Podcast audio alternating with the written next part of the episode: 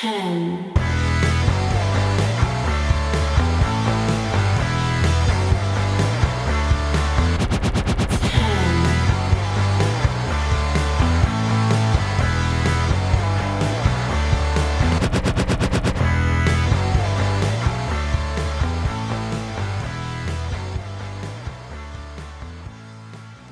And we're live as I dilly dally a little bit. Hello and welcome to the Wrestling Headlines Raw Review. My name is Matt Mayer, aka Imp, and we are live here on YouTube and also in podcast form. Links in the description or head over to WrestlingHeadlines.net. And this is a review for a very mediocre Raw. Mmm. Lovely milk warm tea. and I'm fully aware I'm live at midnight and if, if my impact starts in one hour. So hopefully with it impacting on that I can get I can get through Raw before Impact starts and uh, the, I, I know a lot of people want to watch Impact so it makes sense to get this out definitely before that actually airs so go straight into it all whatever uh, uh, most people listen to the show in post anyway uh, and uh, so the question of today's show is Will Sheamus turn on Drew McIntyre at TLC? Specifically at TLC for or they're, they're teasing that scenario of would he turn on him? And immediately into the chat that no imp, they're best friends. Even they did, Oh, they did the backstage brawl. So yeah, uh, I saw the backstage brawl as a. Well, we'll, we'll get to it when it uh, properly happens. But as you know, as it, it's a topic, let's bloody talk about it. So they had their there was a three on two handicap match during the show, and uh, Drew McIntyre and Sheamus teamed up to face the Miz, John Morrison, and AJ Styles, who was joined by the now donned Omos because Omogbehin was just impossible to pronounce. Ah, yeah, But I can say it. It's not that difficult. anyway, so yeah, so they were in a handicap match, and Miz and Morrison earlier on in the show there was Miz TV, of which they had on AJ Styles, and for the second week in the row they were pushing the idea of Sheamus turning on Drew McIntyre because of Sheamus' past. It's like the most predictable thing to happen next, and so AJ Styles went on Miz TV. Uh, first note: Did you know that Omogbehin is big? Uh, but AJ Styles was confident about, becoming WWE champion. All three of them fully aware of the opportunity they've got tonight to properly weaken the champion. And for me, that is where most of them pushing the story of Sheamus turning on Drew McIntyre comes from. Because if they can get Sheamus to turn on Drew McIntyre, in terms of like keeping it in kayfabe, it why are the Miz? Why is the Miz pushing this story? Well, it's because if he can get Sheamus to turn on Drew McIntyre, then he can cash in Money in the Bank. Drew McIntyre outnumbered four to one. Sheamus would be like one person too many for Drew McIntyre to get. Oh, I've got an eyelash. It'll be one person too many for Drew McIntyre to be able to handle. So makes sense. But Sheamus is constantly standing up like, no, I'm not going to turn. This is different this time. He is my friend. And uh, I would say in the segment that brought out Sheamus, John Morrison and The Miz, with awful Scottish and Irish accents, role playing Sheamus's ultimate turn on his friend. I mean, the accents were like, part of the point. They thought they were fantastic, but when, you know, the people whose voices they were doing come out, you're like, yeah, yeah. They're awful. uh, Sheamus walked out having none of that nonsense.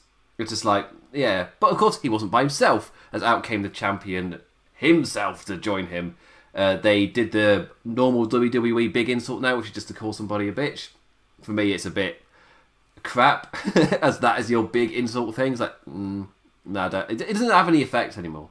Uh, they, they say the Miz, has got no balls, that he's not brave, it, and it's conti- he's not brave in continuously standing up to face them in the face of constant defeat. Highlight of this segment, and possibly the night, was after all of that, Miz Morrison ran away up the ramp, uh, but Drew had the Money in the Bank briefcase and absolutely launched that bugger all the way from the ring to the Titantron, hitting the banner that's underneath the screen. Just absolute highlight of a what I would call a mediocre Raw. Drew launching that briefcase at, at an Olympic level. like Jesus Christ, that was so impressive. Uh, yeah, I just really wanted to note on that. But the whole this is for another consecutive week. The Miz and John Morrison pushing that story of Sheamus would turn on Drew McIntyre because that's what Sheamus has done in the past. And he said, well, we're not buying this fact that you're friends, so this time it's different. You're Sheamus. You're going to turn on him. And that's what the Miz and John Morrison are pushing. But again, the reason I, I really like this story is it, it, as a fan, you're watching go, it's WWE. He's going to turn on him. uh, every time in WWE and as a tag team and they, they push this sort of thing, they will turn on him every single time. So they can use that our expectancy that that will happen and use it against us. But the thing, I, the reason I really like it is the man pushing it the most in the Miz. He's got a reason to do so, and I, I really like. It's it's not just them pushing it because the story has to, like, you have to have those notes put in there for the eventual Drew McIntyre Sheamus match. They're like, yes, those notes are there, but from the Miz's point of view, he's generally got reasons to do it. His own selfish agenda to become champion, use money in the bank. So yeah, it, it as a world thing that's happening, it makes sense. It doesn't feel like plot point to push the plot forward. It's like no, it make to me it feels like this is what that character would do. And Sheamus being long term fans of Drew McIntyre, they're taking the time to sell that over as well. And in terms of TLC, there was the combustible element, I guess but it was one of those where once we get to the afterwards segment, when I talk about it in more detail, where Sheamus kind of knew what Drew McIntyre like getting the anger out, uh, hashing it and hashing it out via a fight, then they go and have a drink. they they talked about that kind of nature about the way that their relationship works constantly, but now they're showing it us, and that's often a step WWE miss. They'll tell you about it, but then not show it you. And now, or they'll show it you, then months later it's in hindsight type of thing. This is telling us, then showing us and the fact that they're, for me personally, not doing the turn at TLC, for me that would be wise. But also, if you do the turn at TLC, you've got a big angle for Drew at the Royal Rumble. Ah, oh, but he has to stay champion. God, I didn't think about it. Anyway, in terms of the handicap match, loved the start with Drew straight up punching Morrison flat to the mat, like right off the bat. Boom, advantage gone. Morrison's down. I loved that. Um, and Morrison did not fare that well against the duo of the British Isles. Uh, AJ more than happy to let the two take the punishment, only tagging in for a short time with a few punches at an opportune moment. And Miz and Morrison eventually able to chop Sheamus down with cheating and whatnot, finally able to take advantage of something as the numbers caught up with the Irishman. Drew on the apron, all angry, like amping up for that hot tag, uh, raining Scottish fire and cleaning house as soon as it came. Morrison was set for a receipt of the Claymore, uh, but Miz made the save. AJ Styles with a cheeky illegal kick behind the ref's back. But a nice note was Sheamus immediately being there to help, tagging in, clobbering everybody down in sight, running just as hot as the champion did earlier until Morrison ducked and Drew caught the bro kick. It's like, oh, I like that. Like Sheamus's intentions from minute one of tagging in were so true and so mirroring Drew that I thought it was like really really smart way to go with it. Uh, lost in that moment of accidentally kicking his mate, Sheamus soon found himself on the end of a phenomenal forearm and taking the pin. Uh, the champion staring all grumpy eyes as the sad Irishman is in the ring, all apologetic, and AJ Styles opportunistic once again. So it's telling that story that AJ Styles with a phenomenal forearm has been opportunistic, like seizing on an opportunity. Did not need to. I've over explained it now. AJ Styles seized on an opportunity in every single one of his matches since Survivor Series. Uh, it's a little evolving thing, meaning when, when shenanigans happen, we will expect AJ Styles to fly in with a phenomenal forearm, and either he does nail it because he set up that he does that, or because he set up that he does that, Drew McIntyre also sees it, just like we will predict it would happen, so does Drew McIntyre. And that's something they've done really well with Drew this year, is when they build up an expectancy of this is how a thing goes down. They're like, no, Drew's seen it just as the fans have. Like, this character is just as aware of this thing happening, therefore he counters it. And it makes him seem like a really smart, like, hero champion, which has been a massive issue of WWE this past half decade, is making their hero baby faces look like idiots. Because, like, we the fans can predict a thing is going to happen and, they be, and the hero falls for it. That makes the hero feel a bit dumb when you do that. Drew McIntyre, they fixed that.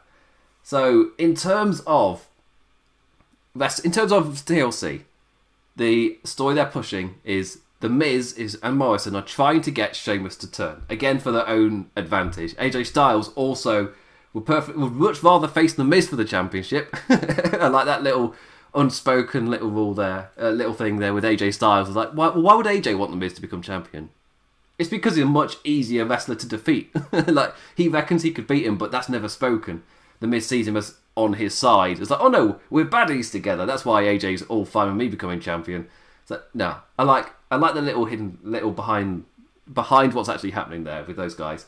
Like, they're not. It's more like the, f- the enemy of my enemy is my friend, rather than AJ Styles and The Miz are best f- besties. As soon as Sheamus and Drew came out on Miz TV, AJ just skedaddled out of the ring. Did not care about Miz Morrison's safety. Like he's number one, taking care of himself ahead of TLC. But in terms of Sheamus turning on them, we then got the after segment, which is like the big moment of it. Of oh, is this the combustible element that we're seeing? Not really. Uh, backstage, all prepared for a bro fight with Drew.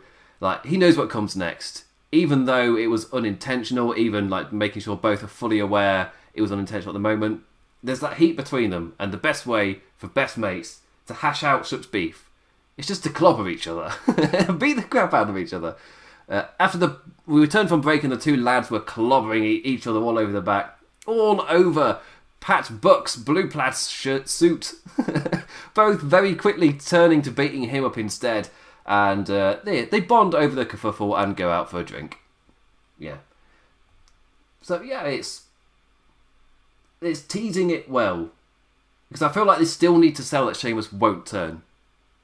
So it depends when you're doing the Drew Sheamus match. If you're doing it at, at the Royal Rumble, which is my that's my WWE expectancy, is they're going for the Rumble.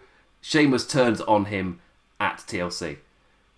But what I want is WrestleMania, and therefore he doesn't turn on, on him at TLC, and we actually get to see them as friends, maybe even in the Rumble itself. Oh, I don't know, because Drew McIntyre will be champion that way.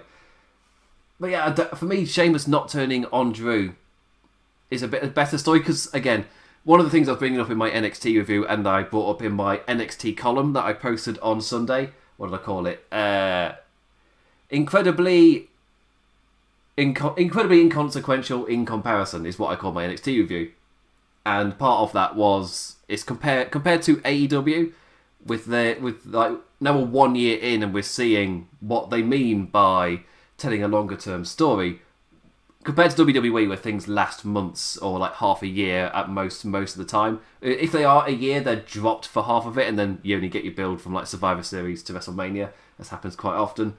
They're short, and after and after WrestleMania, more often than not, things drop, characters move on. The thing with that AEW doing is like these arcs last their whole careers, and it's dynamics of relationships continue to change and flow in such a di- uh, I was going to use dynamic way again. I said dynamic twice in that sentence. I completely draw my point a bit. But what I would like to see WWE do is, that, is take that on a little bit. To get over Drew and Sheamus's kind of relationship together, you don't need to blast through this story. And if anything, the sto- whole thing loses a lot of the weight if you just blast through it.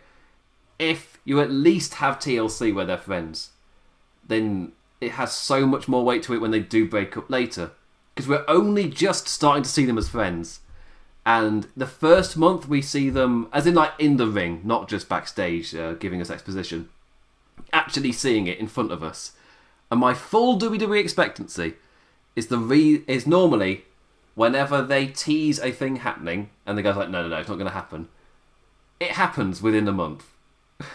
and personally, I would use that expectancy against me to make me think it's going to happen, but then don't do it, and then at least have another month of Sheamus and Drew still being friends or whatever. And maybe Sheamus not winning the Rumble can like, cause that spark in him whilst Drew's the big champion or whatever. Have him lose at the next pay per view. Uh, like a big moment to create that spark rather than teasing it then it happens. Like we, if we actually see a character moment create that trigger.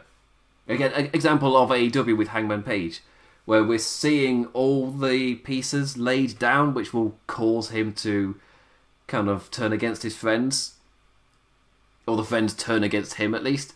Like all the all the pieces are in play for that to feel natural and for that angst to build up, and you can it feels really really natural when there is that clash between them.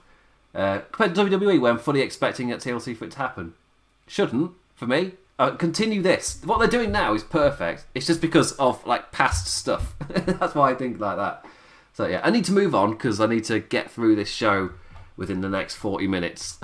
so I'm going to go through the show in order from here. But I did just I just want to make the point of I feel like they're telling the story pretty really well for WWE. As in, like they've given us exposition, but then they're, they're showing us yeah, yes, the rule is show don't tell, but they they're at least showing now, so they're they're doing the show, which again has been like a critique of mine in the past. And no, there is an actual show here, like there is a plan, which is another criticism of mine for the past five years or so. It's just that there's been, it feels like in the past there's just not been that strong a plan, hence why things randomly happen. But here it feels like there is something. You've had your weeks of exposition before Survivor Series, kind of building up their relationship. Now you get to see them on the same page and uh, other people trying to poke holes while you're Sheamus. It's like, no, no, seriously, with Drew it's different. And you're getting that over. It's uh, I just like to see it be that way for a little while. At least to the Rumble. Give me Christmas. At least. It's Christmas week. You don't have Sheamus turn on Drew on Christmas week. Ah. Ah. Anyway. But that is my that's my thoughts on that. I feel like they're doing really well. I'm just expecting WWE to like the reason this is being brought up is because this is the arc of the month. And then for the Royal Rumble, we have Sheamus, Drew, and some. Oh, can we? You'd have to not be in the Rumble. No, I've not thought it through. Again, I just have it continue. Just don't have the title change hands quite yet. But it's WWE, so I'm expecting it to happen. Yeah, that's that's the, that's the track record kind of thing. That's they don't write. So with AEW, when they, they were saying, no, we've written like year a year or more in advance, like we know kind of cycles of where we want things to go, and we can change little bits in there. The big point being, you can foreshadow. If you know where something is going, it's not this crazy, insane concept, but if you know where something is going and you've written the entire thing, for the like earlier episodes, you can then go in and put little nods to things that are going to happen down the line. That may not make sense to you at the time, but you can do that because you know where the story's going. So then later on, like, oh crap, oh they did that thing, oh that's awesome. But that's why you don't get that in WWE. They write month to month, if not week to week. And I again, I quite like so far with this Sheamus Drew thing. It feels like it's going somewhere. I'd like that to be the case, but I just envisioned WWE doing month to month writing, and this month is Sheamus turns on Drew. Personally, I just you have you establish the friendship, you see the friendship, then he turns on Drew, as in actually have us get attached to them as friends rather than showing us as friends then immediate turn. which is again, it's not New Day Kevin Owens bad, which was one week. That's the record.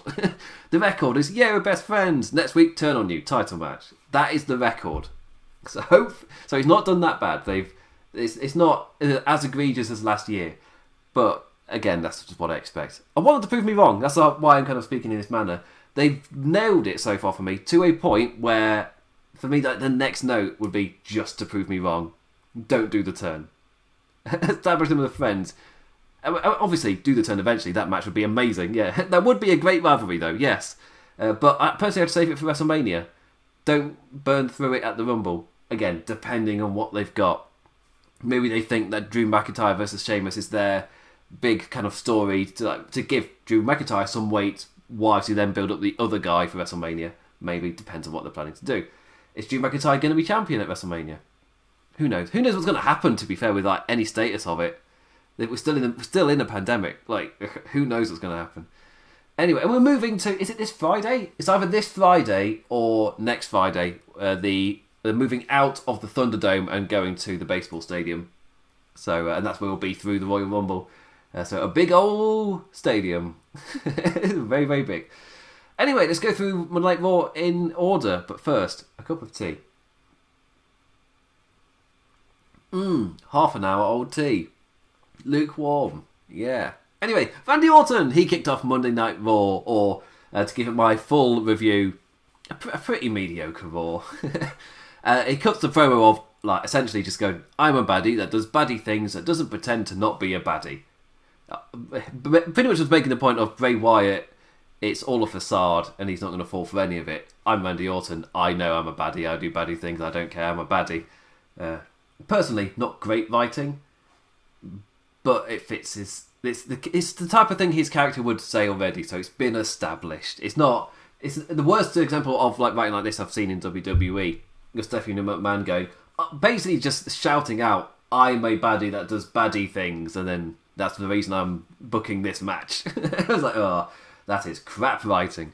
Uh, but anyway, uh, heel Randy Orton will be knocking on the Funhouse door tonight, asking who is going to let me in. And that nice turnaround of the catchphrase, I enjoyed that. Yeah, Wyatt then pops up onto the screen, Orton made the mistake of using the phrase, you want to play games, as Bray immediately jumped for joy. Games? Did you say games? Uh, enter a funhouse game show called Let's Get Randy, as uh, Mercy, Pig, and Rabbit compete for the decaying corpse of the friendship frog. Oh, hello, metaphor. Answering the question, how will Randy Orton be punished at TLC? Uh, they all guess wrong before Bray lays his warning via the Fiend down. Yeah, also, just in terms of the production of this, the audio mixing was at a point where I couldn't really tell what the contestants were saying half the time because the music was just a little bit too loud for me. Uh, maybe that's just because I was watching it with headphones. Maybe it was my headphones, whatever. Anyway, let's move on. I just wanted to make that note. it doesn't really matter. Uh, it got a point across. It's a silly segment. Uh, Orton then makes his own challenge to go one on one with Funhouse Wyatt himself tonight. Uh, Bray's ecstatic at the idea, continuing the question of this rivalry who is really in control? both sides eh, just confident that they're the one in control, or is Bray Wyatt giving the warning of, no, seriously, you need to treat the Fiend differently, and Randy Orton's just not listening, which could be the other part of the story. Uh, but because Randy Orton shows such confidence of being in control, it's like, no, I'm flipping Randy Orton. I, you have to treat me differently. Uh, yeah, I like that dynamic. It means we as a viewer, because both sides are like confident and giving warnings and things like you don't know which one's actually in control. So yeah, good stuff. Good stuff. Uh, the women's tag team championship, as just to move on swiftly, yeah, the two are facing off at TLC, and this was tonight was essentially establishing that the Fiend will be facing Randy Orton at TLC. So you got that interesting dynamic. But they were in the main event, so I can talk about that like the last thing of the night. Uh, women's Tag Team Championship match has been confirmed for TLC. Uh, Jax and Baszler defending against Asuka and Lana which then led us into our, I guess, preview match, which is uh, what's happening right now. Is in both tag team scenes, you're getting singles matches between the competitors. Both of them. and neither set of people are allowed to face anybody else. so get ready to see the same lot over and over and over. So like, over and over. Just to put some emphasis on it, it is wrestling. Uh, two of NXT's greatest women's champions, Asuka and L- Shayna Baszler, face each other. Uh, Asuka joined by Lana, Shayna Baszler joined by Nia Jax. And, uh, again, two of NXT's greatest women's champions playing second fiddle to Nia Jax and Lana. Okay. That's one of those, put the wrestling nerd brain behind me. You watched NXT and got excited at how great those two were. And now I remember what I'm watching, which is WWE yeah, so they're, get, getting long. At least I can say, at least trying to get somebody else over because the division feels so thin. Like Asuka has no competitors, contenders, which is partly why we're doing this tag team match thing. It's not like last year where we're getting Kairi Sane, Sasha Banks, and uh, Bayley like in awesome matches. It's like no, they uh, there's legit no contenders for it, and putting them in a program against them would just do nothing but highlight that. In this here, Asuka's in the background again, and the longer that happens, the bigger a problem it becomes. But you are building people up. You actually can face Nia Jax. For me, the mistake was having her beat Shayna Baszler, but it was done in such a way that Nia Jax, continuing the story of Nia Jax, which I'll get to in a second. Uh, but again, to be fair, the Raw division really does have no contenders for Asuka right now. So with Shayna as your strongest bet. I can also see why, with this match, some fans were a tad upset with this one. So I saw people uh, on Twitter talk about it before I'd seen the show. So like, mm, I'll keep an eye out for what happens. Don't know the context. uh, but a lot of folk were calling out for this to be like a big match down the line, and it should be. Uh, but this week they told us, for me, this was them telling us they're not building to that at all.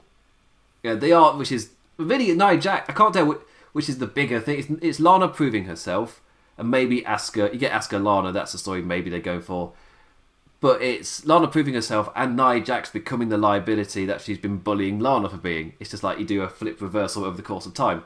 Again, that's a longer story which I'm seeing play out, and I just hope I'm not reading too much into it because that's how I feel like it's naturally going. With Nia Jax constantly costing the match for Shayna Baszler, eventually Shayna Baszler will start doing to Nia what Nia did to Lana, as Nia Jax has become a liability. And for me, the next part of that is losing the tag team championships which does mean Asuka again doesn't defend against people, but it does mean that you've like done a nice full arc for Lana, Nia Jax, Baszler. Asuka's there as a bit of a pawn. But you can then big her up for WrestleMania season. Yeah, not every, yeah, I'm fine with that in a way. It's just that I'm very, very aware that division feels very thin. So, like, these months become something quite important. Uh, this is like, where's the arc going? Is it Asuka versus Lana? Uh, Asuka as the awesome champion with no contenders, it's not going to be long till the division feels shallow. So putting them in a bit art like this with multiple swinging, uh, multiple kind of characters swinging from like st- strong counterpoints to then uh, interactions change everything. As my fridge makes a really loud noise for some reason. anyway, a decent match between the two, not giving away too much in case they do meet down the line. Uh, Lana again the cause of distraction, but in particular Nia Jax being so be- hell bent on destroying the lass that she cost Baszler the match yet again. But Shayna's getting pinned, which again not a massive fan of, but the art they're going for, which is like because it's also in terms of setting up the title match, it's your normal pin the champion WWE fare. But in this story, it's not Shayna's fault it's the story on how long will she put up with Nia, and I feel like TLC's the that's the combustible point. TLC when Nia does it again, but this time they lose the championships because of, because of it. That's when Shayna snaps, and that's when he can have Shayna kind of look awesome and like you were holding me back with, the, you being so hell bent on that. I was unable to have this awesome match with Asuka because of you. And she could have faced her if you'd beaten her, or all that stuff. You can have Shayna give all the reasons. Uh, Jax continuing to swing into being the liability she initially started punishing Lana for being. So yes, big. For me, that's I like that. It's just that obviously you look at it and you go, well, what match are you aiming for? Is it Asuka Lana? As, Lana, as Lana swings into more serious, does Asuka become scared and then turn on Lana and that's that reality thing? It's they go for an underdog story. Because I can't think of anything else. I mean, like no other. uh, maybe like the big blow of Mandy Rose getting injured maybe changed something. Like I don't know, but uh, I can't see any other arc. Wait and see. Maybe who wins the Rumble completely changes things. Maybe get an NXT call up to face or something. Uh, but right now, all I can see is Asuka Lana, and I've got no idea where they'll go if they don't do that. but again, in terms of the swing of the shape of the division, TLC for me is a big one and Shayna Baszler having enough of Nia Jax, I feel like is the next point. Maybe they stick it together for a bit. Uh, Nia Jax maybe like like give him one more chance type of stuff. But eventually, yeah, just have Shayna Baszler have enough, and Nia Jax is now the liability. You've done the full 360, 180, whatever it is, whatever the degrees is. Anyway, stay on, stay on topic. I'm got a show to get through. Uh, Ricochet and Dana Brooke uh, talk strategy in the back for their retribution match. Uh, didn't need to be a long talk. Riddle rocks up with a box of bro nuts. Uh, then he leaves because they're uh, both of them are just like, uh, we're busy. They're like, cool. Off he pops. A Schreiber then waddles up. What is that noise? Cool, the boiler behind me is now making noise as well. My house is having an interesting night. Uh, but yes, uh, Riddle then goes away. Sarah Schreiber then waddles on in Tonight, Ricochet and Dana are going to show Slapjack and Reckoning what real change is about. Uh, Dana owes Reckoning one after her black eye from a few weeks ago, from before Survivor Series. So, yeah, yeah they've not forgotten something, they've not completely dropped it and then just brought Dana back when Mandy's fit. No, there's like Dana Brooke, she's become fit quicker. She goes after Mia Yim. Uh, but we got Slapjack and Reckoning versus Ricochet and Dana Brooke and uh, Retribution come out immediately. First sentence out of me: the state of your act, mate. dead on arrival. Weeks later, still dead. Uh, again, I'm sticking with my prediction of Retribution's like true death, as in they're, they're done now. No one takes them an ounce of seriousness. Uh, when they're Royal Rumble fodder, that's my prediction. Maybe not even all of them. Maybe just one or two, and Mustafa Ali and they're all eliminated with ease. Maybe Ali surviving a little bit later. He may even get one elimination, even on Ricochet, the way that this arc is going. But they're pretty much lower card nothing. So, hooray! Thank you for wasting my time. Which is what it felt like crap thrown at a wall, and then they've in uh, in post tried to create something with the crap that was there, and this is what they've come up with. But there was no plan ever. It was just making it up as they went along, and now they've got a crap gimmick on TV. which uh, their own fault. But yeah, I mean, like in terms of retribution, if losing every week ain't already done it, on top of what everything, it's just yeah. For me, they're, they're jobbers in the making. It's one of those ways look at it and go, Mercedes Martinez dodged a bullet by getting out of that. Uh, well, she's not doing anything now, but ah, she's not in this. A uh, it, but anyway, this mixed tag with uh, started off with Dana facing Mia, uh, O'Shea facing Slapjack. Uh, Yim's finally got something to do. That doesn't mean it's any good. Uh, the biggest insult as Ali shouts at Ricochet, "You belong with us." Like, oh, has he fallen that far? Uh, Reckoning distracted, and Brooke pins her in under two minutes. Uh, it's like, oh my, like Jesus Christ. Ali yells at them in anger, like, I told you what would happen if you lost again to these guys. As my timeline tw- Twitter rejoiced, like, is is this the end of Retribution? Are they are they done? No. yeah. Next week, the same thing will happen, and Mustafa Ali will have the same anger rant. Slowly, what this is becoming. Uh, Keith Lee is not buying Sheamus's happy friendship with Drew either. Uh, there's a quick backstage segment establishing that was all of Keith Lee on this night, and uh, he fully expects the man to turn. So again, now we're getting opinions of people not even involved in that title little area, to giving their opinion. But Keith Lee's got his friendship with Drew McIntyre from when Sheamus was on SmackDown. It's a nice little remembering that that's a thing. so yeah, then we got Miz TV, then over to Kofi Kingston versus Shelton Benjamin. Uh, this week in WWE wrestlers can only face the same people over and over and over. It's time for New Day versus Hurt Business. Uh, so this time, two of WWE's vets in Shelton and Kofi going at it in a stiff contest. A great telly match, just like last week. It's just, aren't they allowed to wrestle anyone else? an even contest until Shelton got knocked to the outside just making the 10 count and right into a trouble in paradise. Kofi picked up the win, but as the tag champions celebrated on the ramp, Cedric Alexander was having none of it, making the challenge to beat Kofi just as he did Woods last week. And impromptu matchup, here we come. Kofi Kingston versus Cedric Alexander was after that. Uh, Hurt Business getting a, another win, but it's on a worn down Kofi who impressed in the first match. Uh, for me, I like this. I know a lot of people it, it just shone of WWE's 50-50 booking, where both people win, both people lose, no one gets over. Is the criticism. Uh, for me, you showed the kind of heart of uh, Kofi Kingston being to, to win that first match and to keep going in this one, but the damage from the first match was what Cedric capitalised on. Where countering Alexander off the top, Kingston's hop back down had him limping, and Cedric, the business boy, was right in there with a lumbar check. Uh, Hurt Business staying in there as the one and only contender for those Raw Tag Team Championships. So, yeah, as in, like even if they win and the Hurt Business become Tag Team Champions, which I feel like has been coming, they're uh, who else are they going to face?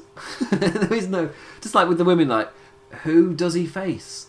Like who, like who? They've got to face a new day. Like, are there any other tag teams on Raw right now? That you're to see this cycle keep. This isn't the end of it. Isn't this cycle will keep on going? So, yeah. Anyway, after that, we got the handicap match, and then Nia Jax versus Lana was set up for next week. Uh, Lana pleads for help from a blazer clad Asuka. Insert Shayna Baszler pun. the champion amps up her tag partner to believe in herself. But as soon as she left, Nia was there to put an angry face at the blonde lass. So, yeah, Asuka there as the champion, amping up her tag team partner, who's starting to believe. But no, it's Nia, and she's gonna get Lana. So yeah. Uh, anyway, after that, Sheamus with his uh, little fight, uh, and then Bobby Lashley versus Jeff Hardy, some more hurt business. Uh, Riddle had an idea for Jeff in Gorilla before the match the Hardy Bros. Riddle has ideas, but his timing is awful. Uh, Jeff's got to go for a match, mate. Just like let him go. Hardy faced the power of the US champion, uh, not particularly faring well until Riddle ran interference and evened the business odds. Uh, suddenly, we had a nice, even match on our hands. Uh, both men with their share of offense. The desperation in MVP, a nice touch as he called for the hurt lock. Uh, Hardy edged closer after successfully na- nailing the twist of fate, But Lashers saw the swanton and quickly followed up with a mighty spear. The Hurt Lock finally in and the message was sent. Riddle attempting to make the save as the hold wasn't broken. But MVP was there to halt Riddle from getting in and have the lock in for a certain amount of time before they celebrated on the ramp and ate the bro nuts. Uh, yeah, it was a fine little segment. There were quite a few matches on this week's Raw, which went about five minutes or so, and they moved their little stories about, but none of them felt like they mattered. If that makes any sense. Like I was watching things take place. I was like, oh, they might set up a match, or this might, you know, progress to the next thing in this story. But it doesn't feel like this story matters. Like there's no weight between the things I'm watching. And uh, this was like the third match of the night that had that feeling to me. And it was right before the main event as well, so it feels like filler because of the card placement. Uh, really, it's the you're setting up Matt Riddle versus Bobby Lashley without straight up giving us that match. Having them interact a little bit more from interacting backstage to interacting out at the ringside area to eventually a teal seats in the ring. But yeah, I'm fine with that. That's much for me. That's much better than New Day versus the Hurt Business every single week, and they can only face those two singles matches. Like Bobby Lashley has faced Jeff Hardy, who isn't in this rivalry. Thumbs up. I like that. Yes. Yeah. that's what I mean when I uh, when I talk about AEW facing somebody else. Like that's the kind of match you would get in AEW. Is you get a respected veteran going up against a character who's got a lot of momentum behind them, like Bobby Lashley does, and by defeating the veteran, he gets a lot of he gets even more momentum. And the person he's facing is out there, he's at ringside, he's on commentary, whatever, comes out afterwards or what have you. Uh, all cuts of promo on him earlier in the night, uh, whatever it is. But they don't face each other. And that's kind of like the main point for me. Anyway, uh, after that, uh, again, apologies for the sound. For some reason, at 20 past midnight, my boiler's turned on, so I need to see. after I signed off here, I need to see what on earth's going on there. Uh, we got one of the weirdest ad break lead ins. Uh, Orton thought he heard his locker room door, but it was. Uh, no, wait, no. Oh, wait. It's Ramblin' Rabbit, letting him know how excited Bray is for their match. And uh, that was followed by Phillips going into the ad break with, uh, with a. Uh, yeah. Yeah, that followed by commentary. kind of, And then that matchup is up next. It was sure an interesting piece of production. As in, very visibly, Orton waiting for his cue, go to the door, looks fine, hmm, he's not there, turns back, and then the rabbit's there. It's like, hmm, this, that was interesting. that, felt, that felt very student level, but it's on national television. A little bit weird. But anyway, that led us into the main event and set the tone for what was going to be a weird clash of serious and Funhouse. Uh, Randy Orton versus Funhouse Bray Wyatt in the main event. Fair to say, Orton up against the whole unique aura of the Funhouse was sure an interesting clash of characters. Uh, both men out uh, out there about control, just in such different ends of the spectrum. A uh, close contender for the ad break leading uh, trophy of the night.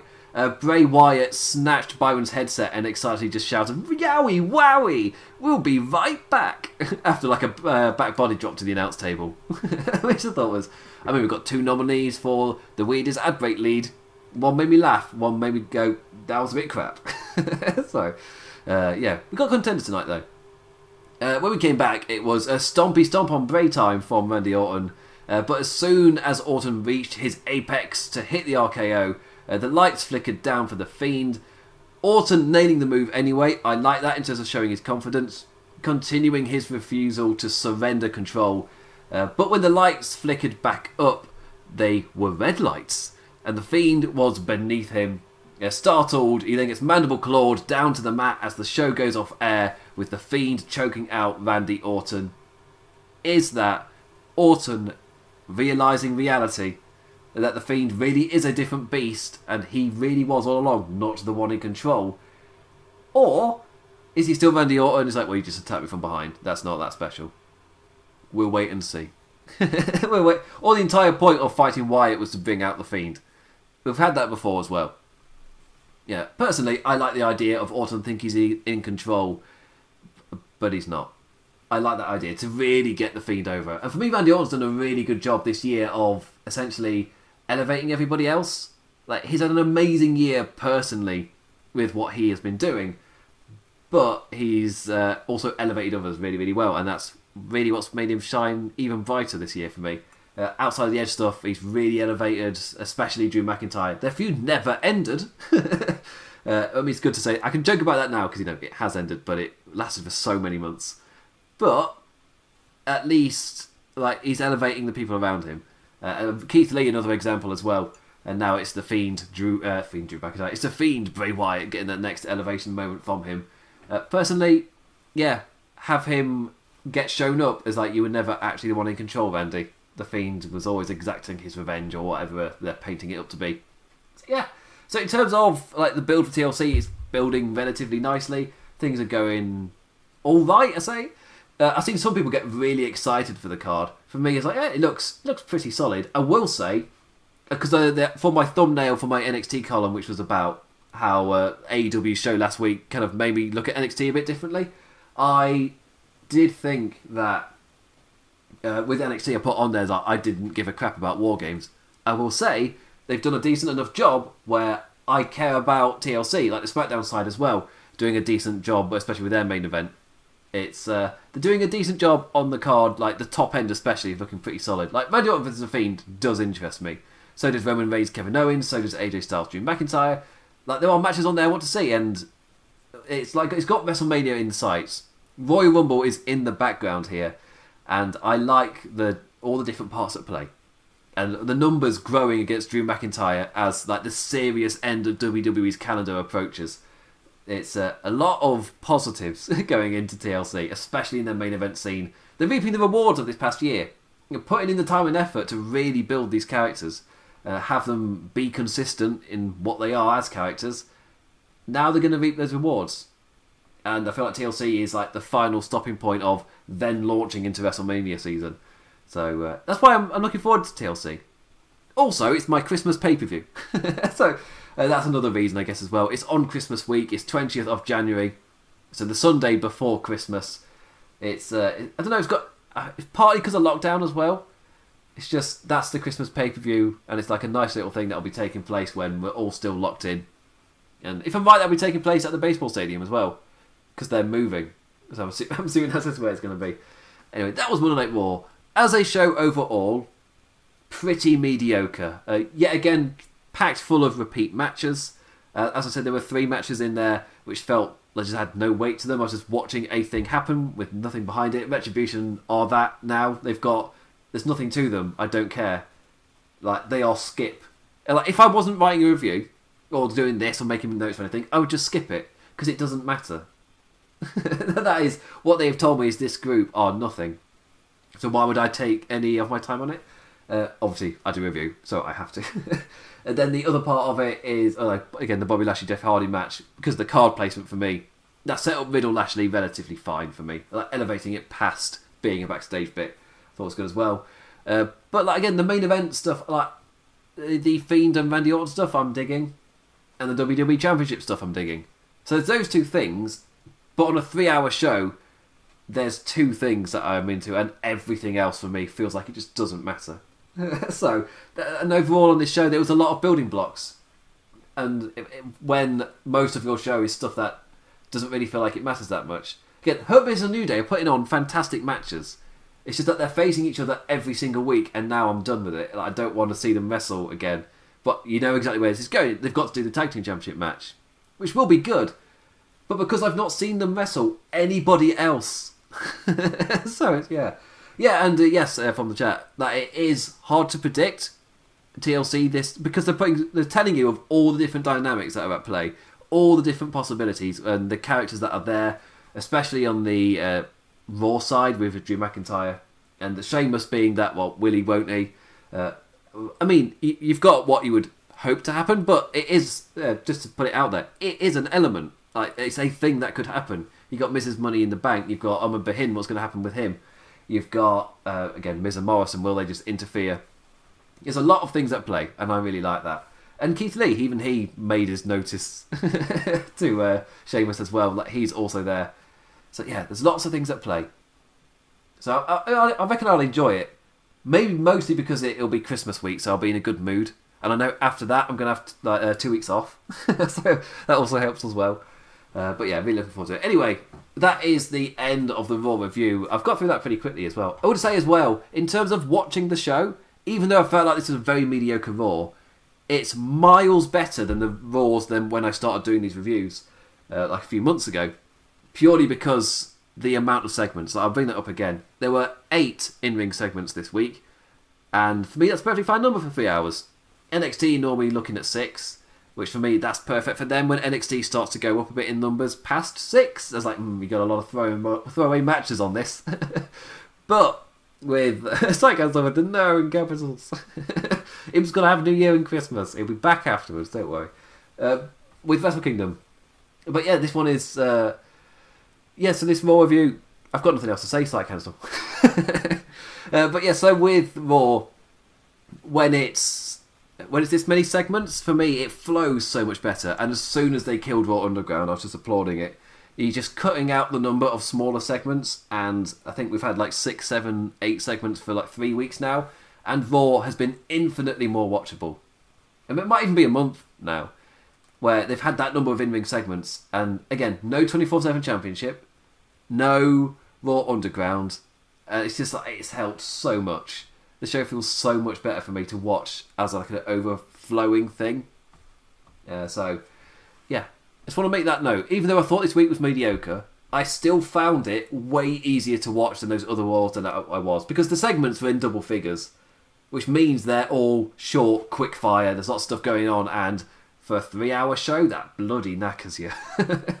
uh, so I really was not enjoying this review at that point. But even though I've called this mediocre, I would say it's not really a special show. You could even just not watch it. You're not going to miss anything really. It's, it's stuff bubbling. Like the stories you're interested in are bubbling. Uh, it might be another week just to check it out on YouTube, like I said it was last week. Which means they have been good for. They've been easy for me to watch for four weeks straight. So yeah, good good job WWE. they at least flow so much better than they were, even if I'm not particularly super invested in what's happening. I'll give them that positive. Vastly improved over the past few months uh, for what they've been doing for the past few years. so massive kudos. Again, reaping the rewards of all that work put into the camp stuff.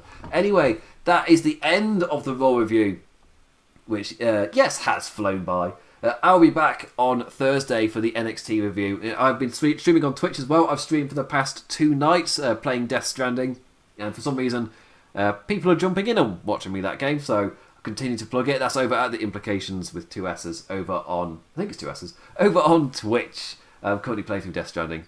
Uh, so it's currently on sale, so I thought, yeah, why not? End of year stuff.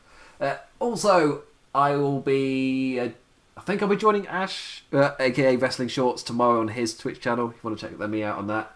Also, here on uh, Wrestling Headlines, what have we got? I forgot what the name. I was going to quickly get up the video. I forgot what the running. It's a new running series on Wrestling Headlines with I see Lucha Joe's daily news wrap. Forgot what Lucha Joe called it. a quick little video uh, on a daily news little thing from Lucha Joe. If you want to go and watch that uh, little di- little video thing. There'll be new one up tomorrow. Nice little bite-sized chunks uh, full of gags and lucha things.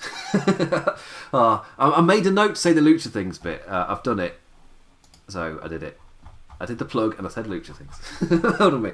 Anyway, uh, with that, I say thank you for watching. Please join for the NXT review this Thursday. The answer is yes. There will be an aftershock for TLC. There was not an aftershock for War Games, uh, purely because of December fatigue kind of keeping that in check. Last year I did cover Aftershock and I paid the price. This year, no Aftershock for Takeover, but I will be doing TLC. So you've got to manage the fatigue. It's not wise to have so many late nights in Christmas month where things get a lot busier. Uh, anyway, I'll be back on Thursday. If you want more of me, you can go uh, to my Twitter at the Damn Implicat. That's damn as in damn. You can go to my uh, Twitch, which I need to remember to plug on all the things. I forgot to put it in the column. I'm still learning. And with that, and my lukewarm tea, and yes, goodbye in the chat. Uh, with that, I bid you adieu. Adios. Mmm, that's cold. Toodles.